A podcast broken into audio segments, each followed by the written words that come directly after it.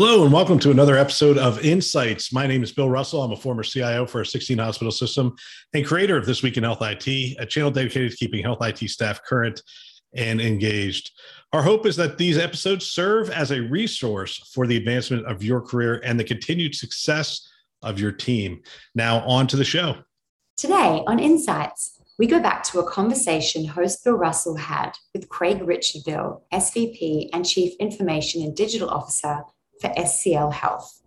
The topic of discussion fast forward five years in the healthcare evolution of physical and digital. Bill asks Craig, what visionary use cases is SCL looking at to improve patient and provider experiences? I love the terminology of digital workforce. I also like the concept that digital isn't just about the consumer, it's about a lot of different areas. If we fast forward five years from the different perspectives you're looking at this, from the clinician perspective, digital will come alongside them and help them to be more effective and more productive. Are there other sort of, I guess, visionary use cases that you're looking at to say, in five years, we would like our health system to look like this on behalf of our patients? If you look at the provider side, I think for us on the digital side, there certainly would be a lot more artificial intelligence built into a lot of the decision making and how we are offering the data up to providers to make those kinds of decisions uh, on our patients and really start to change the outcomes as well as the efficiency of that work. If you look on the patient side, certainly we want a lot more self service. We really want to provide the tools and the, the tool belt to allow the patient to do his or her work much more efficiently and really be a bigger piece of the process of health or healthcare. If you look at the consumer side, uh, I think people need choice. They need information to make those choices. So, as we continue to communicate our services, the quality of our services, how we're looking to continue to advance health and healthcare, getting that out to people so they can make those kinds of decisions. So, with that also comes a lot of openness and transparency. So, when they're comparing for different services, they can compare us easily with our, our competitors as well. I think as you move more toward the associate side to continue to digitize the workforce, as we're looking at call centers and moving those into the new newer terminology of a contact center. Part of that is when you actually have a human intervene because of a call or a contact, that it could be looked at as a failure point.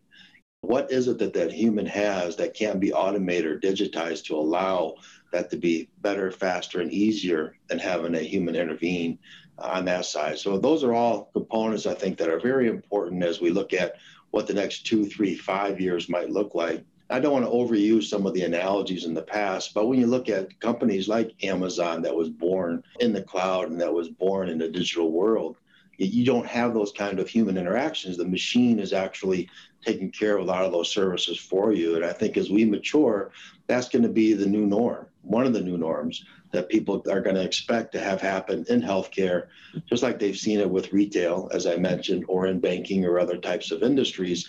It's going to be a norm for health and healthcare. Yeah, the meshing of the physical and the digital is, is really interesting. I mean, I just did a whole transaction where I visited a place yesterday and then we completed the whole transaction remotely, digitally today, this morning. And I think that that interaction is going to be interesting to follow. Are there regulatory things that you guys are tracking at this point? Are you ahead of the game on the transparency rule and the 21st uh, Century Cures final rule? Yeah, we are. We stay very close to that. I will put a little thing out there for Chime and Chime Advocacy. I'm, I'm a, a member of that group, have been for years.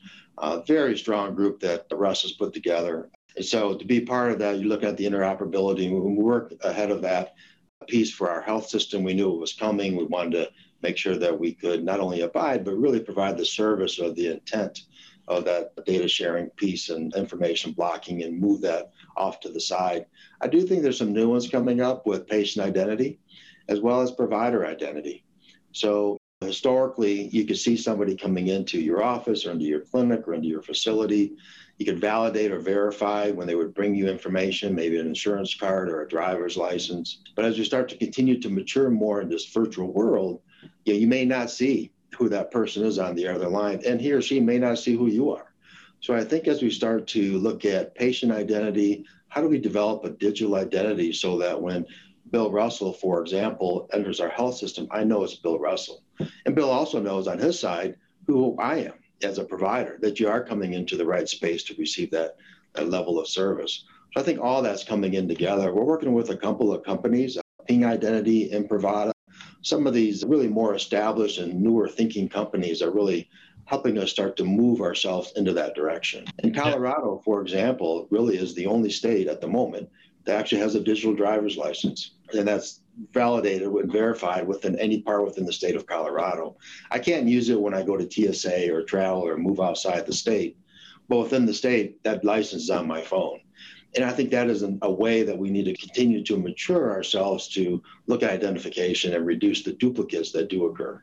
Yeah, you know, people think the patient ID, oh, that makes perfect sense. Why haven't we done this in the past? Because there's a lot of complexity to it. I mean, you talk about the digital identity and the need still for a, a, physical ID. We had a significant illegal immigrant population in Southern California that didn't want to be identified, but we had to identify them when they came into the health system.